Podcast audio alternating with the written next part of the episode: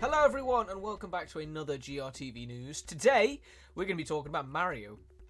Because Shigeru Miyamoto, the man who is basically known for creating Mario, uh, has spoken recently with IGN to talk about what the future holds for the Mario sort of franchise. Now, with the movie coming out next, no, sorry, in two months' time, technically, although like more like five weeks.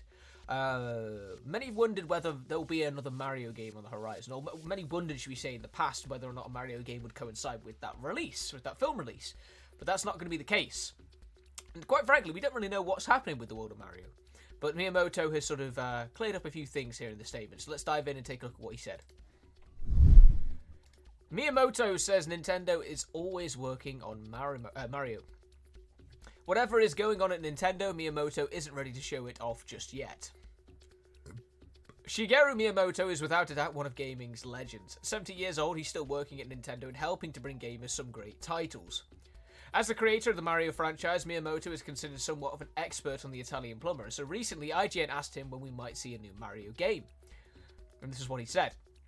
We're always working on Mario, so when we get time, uh, we can share information. We'll certainly do so. Uh, was Miyamoto's answer. While keeping his cards close to the chest, Miyamoto confirming Nintendo is working on something. Uh, it's still nice to know. With the Super Mario Bros. movie releasing this spring, uh, some thought of the video game announcement or release could coincide with the film. However, it seems the scheduling hasn't quite matched up, and we'll be waiting a while longer uh, before we see another Mario game. What do you want to see in a new Mario game?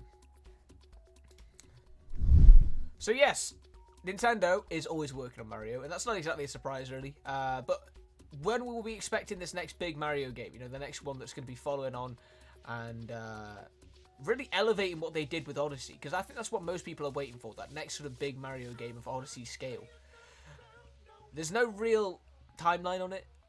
Personally, I don't think if we're going to get one, I don't think it'll be this year for the simple reason that would Nintendo want to affect Zelda's uh, sales and acclaim and all the things that the, the Tears of the Kingdom is going to be up for this year, assuming it lives up to its uh, it, up to what we expect it to be.